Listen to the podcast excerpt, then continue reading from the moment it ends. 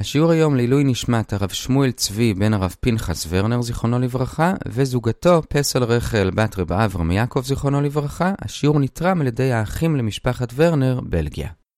שלום לכולם, אנחנו לומדים את דף נ"ה במסכת כתובות באתר sny.org.il אנחנו מתחילים את הלימוד בנ"ד עמוד ב' בתחילת הפרק ונסיים בנ"ו עמוד א' בשליש העליון. השיעור היום יהיה 15 דקות. היום הנושא שלנו באופן כללי זה תוספת כתובה, לגבי זה נחלק את השיעור לשלושה חלקים. בחלק הראשון נדבר על זה שאפשר להוסיף תוספת ועל האופי של התוספת. בחלק השני נראה נושא אגבי, ובחלק השלישי נראה האם גם ארוסה מקבלת תוספת כתובה. אז אנחנו מתחילים בחלק הראשון, עצם התוספת, ולגבי זה נראה שני דיונים. הדיון הראשון זה שאומרת המשנה, אפשר להוסיף על עיקר הכתובה. כלומר, עיקר הכתובה זה 100 לאלמנה וגרושה, 200 לבתולה, אבל אפשר להוסיף על זה כמה שרוצים, אפילו 100 מנה. זה מה שאומרת המשנה, ועל זה שואלת הגמרא, לכאורה זה פשיטה, ועונה הגמרא, זה לא פשיטה. כי היינו חושבים שאולי חז"ל תיקנו שלא להוסיף, בשביל שלא לבייש את מי שאין לו, כמה שמלן שאפשר להוסיף. זה דיון ראשון.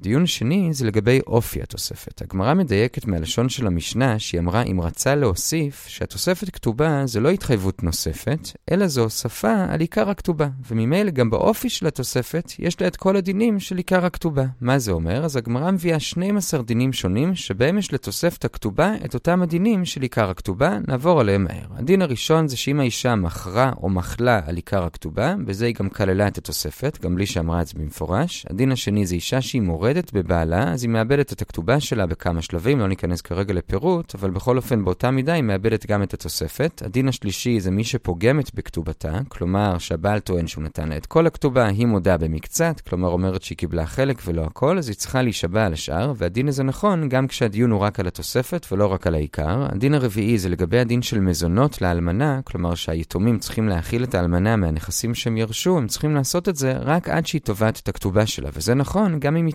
תבעה רק את התוספת ועוד לא תבע את העיקר, גם אז הם כבר מפסיקים להאכיל אותה. הדין החמישי זה מי שעוברת על דת, למשל שהיא מתנהגת שלא בצניעות והבעל מגרש אותה בגלל זה, היא מאבדת את הכתובה שלה וגם את התוספת היא מאבדת. הדין השישי זה שבח, שזה אומר שמעיקר הדין של הגמרא, אישה גובה את הכתובה מהיתומים רק מהקרקעות שהם ירשו, לא מהמטלטלין, ויש דין שגם מהקרקעות היא גובה רק מהקרקע עצמה, ולא ממה שהקרקע השביחה מאז שהבעל מת. וההגבלה הזאת על השבח היא נכונה גם לגבי העיקר וגם לגבי התוספת. זה הדין השישי. הדין השביעי זה לגבי שבועה, שאם יש סיבה שבגללה היא צריכה להישבע לכתובה, יש לזה כל מיני סיבות שלא ניכנס לזה כאן, בכל אופן היא צריכה להישבע גם על התוספת. הדין השמיני זה שהשמיטה לא משמטת לא את הכתובה וגם לא את החוב של התוספת. הדין התשיעי, נסביר את זה לפי הרמב"ם, זה לגבי בעל שבחייו חילק את הנכסים שלו לילדים ולאשתו, ואשתו לא מחתה ואמרה, רגע, אני לא רוצה את זה, אני רוצה את הכתובה שלי, אז מניחים שהיא מחלה לכתובה, אז באמת בזה היא מאבדת גם את הכתובה וגם את התוספת. הדין העשירי זה שלמדנו כבר כמה פעמים שאישה גובה את הכתובה שלה מהיתומים רק מקרקעות, ואם יש כמה רמות של קרקעות אז היא גובה מהזיבורית, כלומר מהפחות טובה, והדין הזה נכון גם לגבי התוספת כתובה. הדין האחד עשר זה שכמו שהזכרנו, כל עוד אישה לא ביקשה את הכתובה, בינתיים היתומים צריכים להכיל אותה מהנכסים של האבא,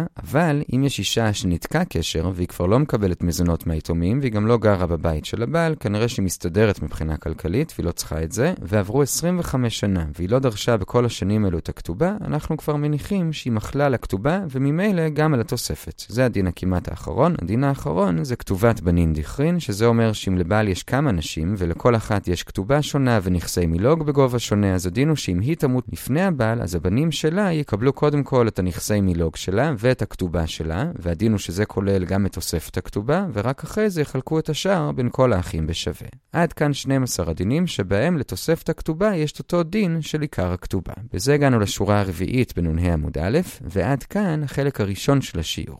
החלק השני לא קשור בכלל לתוספת כתובה, הוא מובא כאן לגמרי בדרך אגב, כנראה בגלל שהזכרנו עכשיו את כתובת בנין דיכרין, מביאים לגבי זה עוד דיון, שזה מחלוקת בין חכמי פומפדיטה לחכמי מטה מחסיה, ואגב זה נראה עוד שתי מחלוקות בין אותם חכמים. אז המחלוקת היא, האם כתובת בנין דיכרין זה גם מנכסים משועבדים או שלא? כלומר, מצד אחד, את הכתובה אישה גובה גם מנכסים משועבדים, כלומר, אם יש קרקעות שכשהם התחתנו היו בידי הבעל, ומתישהו במהלך שנות הנישואים הוא מכר אותם ואז הוא נפטר, אז היא גובה את הכתובה שלה לא רק מהקרקעות שכרגע אצל היתומים, אלא גם מקרקעות שהבעל מכר, כלומר, נכסים משועבדים. זה הכתובה. לעומת זאת, סתם כך ירושה של הבנים, זה כמובן רק מנכסים שהיו אצל האבא, כשהוא מת, כמו כל ירושה. והשאלה של הגמרא כרגע זה האם הזכות של הבנים לקבל את כתובת בנין דכרין, כלומר את הכתובה שאימא שלהם הייתה יכולה לקבל לו הבעל היה מת לפניה, האם הם גובים את זה כמו כתובה, כלומר גם הנכסים משועבדים, כמו האימא, אם הייתה חיה, או שגובים את זה כמו ירושה, כלומר זה פשוט חלק מהירושה, הם פשוט מקבלים יותר, כי לאימא שלה היה מגיע יותר אם הייתה חיה, אבל זה כמו ירושה, וזה רק מנכסים בני חורין. עכשיו הגמרא אומרת שהשאלה הזאת בעצם תלויה בנוסח של הכתובה. בפומפדיטה אמרו שהנוסח של הכתובה זה שהם יורשים, כלומר זה כמו ירושה, וממילא זה רק מנכסים בני חורין. לעומת זאת, במתמחסיה הנוסח היה לא שהם ירשו, אלא שהם יקבלו, וממילא זה כמו הקבלה שאימא שלה מקבלת את הכתובה, וזה גם מנכסים משועבדים. זאת המחלוקת, והלכה היא כמו פומפדיטה, שמקבלים רק מנכסים בני חורין. אז זאת המחלוקת לגבי בנין דכרין, ועכשיו אגב זה מביאים בסוגריים עוד שתי מחלוקות בין פומפדיטה לבין מתמחסיה. לפני המחלוקת הראשונה, שבעצם כוללת בתוכה שתי מחלוקות, נקדים שבמשנה בדף פ"ז אנחנו נלמד, שכשאישה גובה כתובה מיתומים, כלומר שהתאלמנה ולא התגרשה, וממילא היתומים צריכים לתת לה את הכתובה, אז יש תקנה שהיא צריכה להישבע שהבעל עוד לא נתן את הכתובה. עכשיו זה נכון באופן כללי, אבל אם הבעל לפני שהוא נפטר אמר לפני עדים שהוא מייחד נכס מסוים, או אפילו מטלטלים מסוימים, שמזה האישה תגבה את הכתובה, אז היא באמת גובה מזה, בין אם זה קרקע, בין אם זה מטלטלין, אפילו אגב שבדרך כלל אישה כאמור לא גובה מהיתומים ממטלטלין, אבל אם הוא ייחד לה מטלטלין אז כן, ובמקרה הזה שבו הוא ייחד לה נכס או מטלטלין, אז היא לא צריכה להישבע. למה? כי אנחנו מניחים שאם הוא אמר לה שהיא תגבה דווקא מזה, כנראה שהוא באמת עוד לא נתן לה, לכן אין סיבה להשביע אותה שהוא עוד לא נתן לה. עכשיו זה כשהוא ייחד לה והיא באמת יכולה לגבות בדיוק ממה שהוא ייחד. אבל מה קורה אם המטלטלין שהוא ייחד לה הלכו לאיבוד, או אם הוא ייחד לה קרקע אבל הוא לא ייחד אותה לגמרי. כלומר הוא לא אמר בדיוק מאיפה עד איפה הקרקע שהוא רוצה שהיא תגבה ממנה, אלא הוא רק אמר צד אחד שלה ולא אמר את כל ארבע ארוחות. אז הייחוד כבר לא טוב כי לא יכולה לגבות בדיוק ממה שהוא ייחד, או כי זה עבד כאמור, או כי אי אפשר לדעת בדיוק למה הוא התכוון. האם במקרה כזה היא גם כן לא תצטרך להישבע? לגבי זה יש מחלוקת. סוף סוף הוא כן ייחד משהו, זה כן מראה שהוא לא נתן לה כבר את הכתובה. לעומת זאת במטמחסי אמרו שכאן היא כן צריכה להישבע. כי הפטור שלה משבועה זה רק אם היא גובה בפועל ממה שהבעל ייחד, ובמקרים שהזכרנו זה לא אפשרי, וממילא היא כן צריכה שבועה. זאת המחלוקת, וגם כאן הלכה כפומפדיטה, שהיא עדיין לא צריכה שבועה. עד כאן המחלוקת הראשונה הנוספת שהבאנו בין פומפדיטה למטמחסיה. המחלוקת השנייה והאחרונה בחלק הזה היא עוד יותר לא קשורה לנושאים שלנו, כי בכלל לא מדובר באישה או בכתובה, וזה לגבי איש שרצה לתת קרקע במתנה לפלוני. עכשיו, אותו פלוני לא היה כאן כרגע, אז הנותן לקח שני עדים, ואמר להם, לכו תכתבו שטר מתנה, ותיתנו את השטר לפלוני. עכשיו, נסביר את זה לפי הריטווה, הוא אומר, הרי לכאורה, הנותן יכל לעשות משהו יותר מהיר. הוא היה יכול לומר לאותם שני עדים, לזכות בשביל אותו פלוני בקניין סודר. למה הוא לא עשה את זה? למה הוא אמר להם לכתוב שטר ולתת לו את השטר? אז זה מעלה לנו איזשהו ספק שאולי בעצם הוא לא היה כל כך בטוח בזה שהוא רוצה לתת מתנה. לכן הוא עשה תהליך שהוא קצת יותר ארוך, ובינתיים עד שהשטר יגיע לפלוני, אולי הוא יתחרט. ולכן מתמחסי אמרו שבאמת רגע לפני שאותם שליחים כותבים את השטר, הם צריכים לשאול עוד פעם את הנותן, האם באמת הוא בטוח שהוא רוצה לתת. אבל בפומפדיטה אמרו, לא, הם לא צריכים לחשוש שהוא יתחרט, אם הוא מתחרט הוא יכול לתפוס אותם ולומר להם, כל עוד הוא לא אמר להם, אפשר להניח שכשהוא מינה שליח, הוא התכוון שבאמת הם יבצעו את השליחות ולא ישגעו אותו וישאלו אותו עוד פעם האם הוא בטוח. זאת המחלוקת הנוספת. שוב, במתמחסיה חוששים שמא הוא יתחרט והם צריכים לשאול אותו, בפומפדיטה לא שאלו, וכאן ההלכה היא כמתמחסיה שחוששים.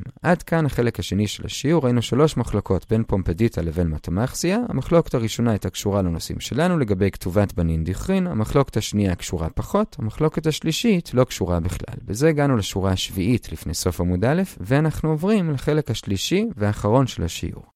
החלק השלישי זה שוב לגבי תוספת כתובה, וזה לגבי האם ארוסה גובה גם תוספת כתובה. כלומר, אנחנו יודעים שגם אם היו רק אירוסין ועוד לא היו הנישואין, ואז הבעל נפטר, אז אפילו שהם בכלל עוד לא כתבו את הכתובה, האישה כן מקבלת את עיקר הכתובה. זה מוסכם לפי כולם. עכשיו, מה קורה אם הם כן כתבו כבר את הכתובה, ובכתובה הבעל הוסיף תוספת כתובה, נניח עוד איזה 100 אלף שקל, ואז הבעל נפטר לפני שהספיקו להתחתן, האם האישה מקבלת רק את עיקר הכתובה, או גם את התוספת? לגבי זה יש מחלוקת. מחלוקת, תנא קמא אומר שהיא מקבלת, רבי אליעזר בן עזריה אומר שלא. שוב, תנא קמא אומר שגם ארוסה מקבלת תוספת כתובה, רבי אליעזר בן עזריה אומר שלא.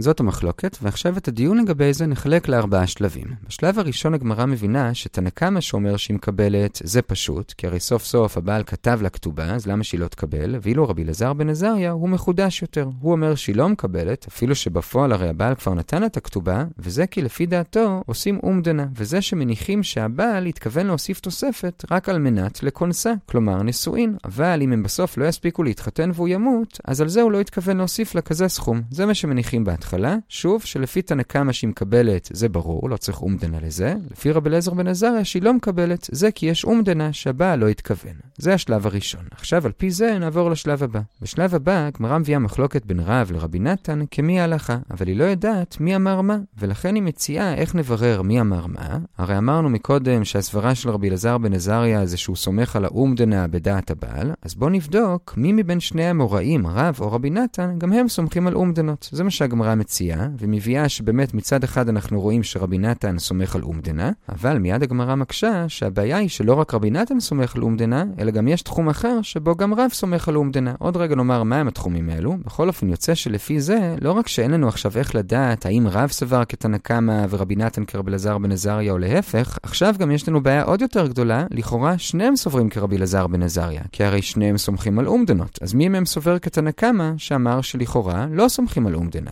זה מה ששואלת הגמרא, על זה עונה הגמרא, לגבי מי מהם סובר מה, באמת כרגע אין לנו תשובה, אבל לגבי הבעיה ששניהם סומכים על אומדנות, ולכאורה שניהם כרבי אלעזר בן עזריה, לזה יש לנו תשובה. וזה שההנחה הראשונית שלנו שתנא קמא לא נזקק לאומדנה ורבי אלעזר בן עזריה כן, היא לא נכונה. אלא באמת גם תנא קמא וגם רבי אלעזר בן עזריה נסמכים על אומדנה. איזה אומדנה? אז רבי אלעזר בן עזריה כבר אמרנו, יש לו אומדנה בדעת הבעל, שמן הסתם הוא לא התכוון לתת כזה סכום, אלא אם כן הוא יכנוס אותה, כלומר נישואין. דין, ולכן ארוסה לא מקבלת תוספת. לעומת זאת הנקמה, יש לו אומדנה אחרת, והוא אומר שהמטרה של התוספת זה לקרב את הלבבות בין הארוס לארוסתו, ולכן הוא רוצה שארוסתו תדע שהיא תקבל את התוספת, גם אם זה יהיה רק מארוסין, ולזה הוא התכוון, ולכן לדעתו היא כן מקבלת תוספת. וממילא, שוב, גם תנקמה שאמר שארוסה כן מקבלת תוספת, וגם רבי אלעזר בן עזריה שאמר שלא, שניהם בנויים על אומדנה, רק שיש מחלוקת מה אומדנה, וממילא בין רבי נתן ובין רב יכולים לסבור כל אחד כאחד. אחד מהם, אבל עדיין כאמור אנחנו לא יודעים מי אמר מה. זה השלב השני, סיכמנו ששניהם יכולים לסבור כשניהם, עכשיו שלב שלישי, בסוגריים, אמרנו שגם רב וגם רבי נתן, כל אחד בתחום אחר, סמך על אומדנה. אז בואו נראה מה זה אותם תחומים. אז התחום שבו רבי נתן סמך על אומדנה, זה לגבי שכיב מרע, כלומר אדם שהוא נוטה למות, והוא אמר לשני עדים לכתוב גט לאשתו, אז רבי נתן פסק בזה כמו רבי שמעון שזורי, שמניחים שהוא לא התכוון שרק יכתבו, אלא שיכתבו וייתנו, וזה בנוי על אומדנה בדעת הבעל, שמניחים שלזה הוא התכוון. זה התחום של רבי נתן. התחום שבו רב הלך לפי אומדנה, זה גם לגבי שכיב מרע, אבל לא לגבי גט, אלא לגבי לגבי מתנה. יש לנו דין שדברי שכיב מרע ככתובין וכמסורין דמי. כלומר, למרות שבדרך כלל אם אני רוצה לתת קרקע למישהו, אם אני רוצה לתת קרקע למישהו, זה לא מספיק שאני אומר שאני נותן לו, אלא צריך לעשות קניין. אבל בשכיב מרע חז"ל תיקנו שברגע שהוא אמר זה קיים ולא צריך קניין. ולמה הם עשו את זה? כי אנחנו לא רוצים שתתערף דעתו רגע לפני שהוא מת, כי הוא רוצה להעביר קרקע למישהו ולא יכול, כי הוא לא יספיק לעשות קניין, אלא תיקנו שעצם האמירה זה הקניין. עכשיו זה דין שהוא מקובל. מה הדיון כאן? הדיון כאן זה מה לגבי שכיב מרע שגם אמר לתת קרקע לפלוני, אבל גם עשה על זה קניין סודר. אז זה כבר מבלבל אותנו, כי הרי הוא לא היה צריך לעשות קניין סודר, אז למה בכל זאת הוא עשה? אז אולי הוא התכוון לעשות קניין סודר ושזה יחול כמו מתנת שכיב מרע, שזה יחול רק אחרי מותו, והרי אי אפשר לעשות קניין סודר שיחול רק בשכיב מרע, ולכן באמת שמואל אומר שמספק אנחנו לא יכולים לתת לקניין לחול, אבל רב אומר לא, עושים אומדנה בדעת השכיב מרע, ומניחים שהוא התכוון שיחול או זה או זה הטוב מביניהם. כלומר, מצד אחד, אם באמת אותו שכיב מרע מת, אז מניחים שהוא התכוון למתנת השכיב מרע, שיכולה לחול גם אחרי המוות, ומצד שני, אם הוא לא מת, אז מניחים שהוא התכוון לקניין הסודר, שזה יחול, כי הרי מתנת שכיב מרע לא חלה אם הוא לא מת. ודבר נוסף, אם הוא ניסה להקנות לו כסף או שטר חוב, אז כאן מניחים שהוא התכוון למתנת השכיב מרע, כי בקניין סודר אי אפשר לקנות את הדברים האלה. בקיצור, לוקחים את החזק מכל אחד, וכאמור, עושים את זה כי יש אומדנה בדעת השכיב מרע, שלזה הוא התכוון. אז זה היה השלב השלישי, בסוגריים, איפה כל אחד מהאמוראים, רבי נתן ורב, אמרו שהולכים לפי אומדנה. ועכשיו, השלב הרביעי והאחרון בדיון הזה, נחזור שוב למחלוקת הנקמה ורבי אלעזר בן עזריה, האם ארוסה גובה גם תוספת כתובה, שכאמור לפי תנקמה כן, לפי רבי אלעזר בן עזריה לא, הגמרא מביאה עוד אמוראים שנחלקו כמי ההלכה, היא מביאה את זה בארבעה שלבים. השלב הראשון, רב חנין אמר כרבי אלעזר בן עזריה, אבל רבי ינאי אמר שלא, והוא אמר את זה בצורה מאוד נחרצת, הוא אמר צא החוצה עם הפסיקה הזאת. שלב שני, רב יצחק ברב דימי אמר בשם רבנו כרבי אלעזר בן עזריה, יש מחלוקת בין רש"י לתוספות, מי זה אותו רבנו, האם זה רב, שדיברנו עליו מקודם, או רבי. שלב שלישי, הרב נחמן סבר, בהתחלה רב נחמן מביא בשם שמואל כרבי אלעזר בן עזריה, אחרי זה אומרים שרב נחמן עצמו היה כתנא קמא, ויש רב נחמן אחר לפי הרשש, שזה רב נחמן בר אבא, שגם קילל את מי שאמר כרבי אלעזר בן עזריה, אבל בסוף שוב מביאים שנהרדה אמרו בשם רב נחמן, כן כרבי אלעזר בן עזריה, זה שלב שלישי. שלב רביעי לגבי הפסיקה אומרת הגמרא, למרות אותה קללה, הלכה למעשה, כרבי אלעזר בן עזריה, שהארוסה כן גובה גם את התוספת. בזה הגענו בערך לשליש העליון של נ"ו עמוד א', נעצור כאן, נחזור על מה שראינו. הנושא שלנו באופן כללי היה התוספת הכתובה. חילקנו את השיעור לשלושה חלקים. בחלק הראשון ראינו שני סעיפים. בסעיף הראשון אמרנו את עצם הדין שאפשר להוסיף תוספת, ושהחידוש בזה זה שהיינו חושבים שאולי תקנו שלא להוסיף בשביל שלא לבייש את מי שאין לו, כמה שמלן שאפשר. סעיף שני, שאופי התוספת זה כמו הרחבה של עיקר הכתובה, ולכן הדינים ששייכים בעיקר הכתובה שייכים גם בתוספת, וראינו 12 דינים כאלה, וזה שאם היא מכרה או מחלה זה גם התוספת, ואם היא מורדת היא מאבדת גם את התוספת, ואם היא פוגמת היא היא תובעת רק את התוספת, גם זה גורם לה להפסיק לקבל מזונות מהיתומים, ושאם עוברת על דת אז היא מאבדת גם את התוספת, וגם בתוספת היא לא גובה אותה מהשבח של הקרקעות, אלא רק מהשווי של הקרקעות שהיו במוות, ושאם היא צריכה להישבע, היא צריכה להישבע גם על התוספת, והשביעית לא משמטת גם את התוספת, ואם הבעל חילק בחייו לאשתו ולילדים נכסים והיא לא מחתה, זה אומר שהיא מחלה גם על התוספת, וגם בתוספת היא גובה רק מקרקעות ורק מזיבורית, ולא ממטלטלין, וגם בתוספת, אם 25 שנה לא שמעו ממנה כלום, אז מניחים שהיא מחלה גם על התוספת, וגם דין של כתובת בנים דיכרין, שמקבלים את מה שהאימא הייתה אמורה לקבל אם היא הייתה מתה אחרי אבא, גם כאן הם גובים גם את התוספת. זה היה בחלק הראשון של השיעור. בחלק השני ראינו שלוש מחלוקות בדרך אגב. המחלוקת הראשונה מובאת כאן כיוון שדיברנו על כתובת בנים דיכרין, וזה האם הבנים יורשים את החלק הנוסף שהם מקבלים גם מנכסים משועבדים. בפומפדיטה אמרו שלא, כי זה כמו ירושה, במטמחסיה אמרו שכן, כי זה כמו הכתובה של האימא, והלכה כפומפדיטה שלא. זה המחלוקת הראשונה. אגב, זה הבאנו עוד שתי מחלוקות ביניהם. מחלוקת אחת זה שלמרות שאישה צריכה להישבע כשהיא גובה כתובה מהיתומים, אבל אם הבעל ייחד לה קרקע או מטלטלין, אז היא לא צריכה להישבע, אבל אם היא לא יכולה לגבות מאותו דבר שהוא ייחד לה, או כי המטלטלין הלכו לאיבוד, או כי הוא לא לגמרי אמר בדיוק איזה קרקע מדובר, אלא רק צד אחד, במקרה כזה יש מחלוקת לפי פומפדיטה היא עדיין לא צריכה להישבע, וזה ההלכה. לפי מתמחסיה, כאן היא כבר כן צריכה להישבע.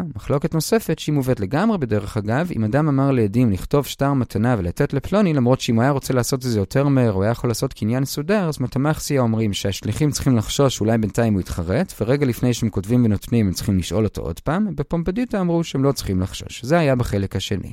בחלק השלישי ראינו מחלוקת האם ארוסה גובה גם תוספת כתובה, לפי תנא קמא כן, לפי רבי אלעזר בן עזריה לא. ראינו לגבי איזה ארבעה שלבים בדיון. בשלב הראשון הבנו שלפי תנא קמא זה פשוט כי הוא כבר נתן לה את השטר כתובה ביד, לפי רבי אלעזר בן עזריה זה כי יש אומדנה בדעתו שהוא התכוון רק אחרי הנישואין. ממילא בשלב השני ראינו מחלוקת בין רב לרבי נתן כמי ההלכה ולא ידענו מי אמר מי, אז הנחנו שמי שאומר שסומכים על אומדנות הוא זה שאומר כרבי אלעזר בן עזריה. הבעיה היא שראינו ששניהם סומכים על אומדנות בתחומים שונים, לכן הסקנו שבאמת גם תנא קמא וגם רבי אלעזר בן עזריה סומכים על אומדנות. רבי אלעזר בן עזריה אומר שהאומדנה זה שהבעל לא התכוון אלא אם כן הם התחתנו. תנא קמא אומר שהאומדנה זה שהוא דווקא כן התכוון גם מהרוסין, כי הוא רוצה שיהיה קירוב לבבות ביניהם, וממילא בין רבי נתן ובין רב יכולים להסתדר גם מתנא קמא וגם רבי אלעזר בן עזריה, אבל עדיין אנחנו לא יודעים מי אמר כמי. בשלב השלישי ראינו באיזה תחומים רבי נתן ורב אמרו את הדין הזה שסומכים על אומדנות. רבי נתן אמר את זה לגבי שכיב מרע, שאמר לכתוב גט לאשתו, אז מניחים שהוא התכוון גם לתת. רב אמר את זה לגבי שכיב מרע, שנתן מתנה למישהו, אבל עשה על זה גם קניין, למרות שהוא לא צריך לעשות קניין, אז רב אומר שמניחים שהוא התכוון או לקניין שכיב מרע או לקניין סודר, הטוב מביניהם. זה היה השלב השלישי. בשלב הרביעי והאחרון בדיון הזה ראינו אוסף של אמוראים שפסקו לכאן ולכאן במחלוקת של תנא קמא ורבי אלעזר בן עזריה, האם ארוסה גובה את התוספת או לא, כשלמסקנה של הגמרא, ההלכה היא כרבי אלעזר בן עזריה שהיא גובה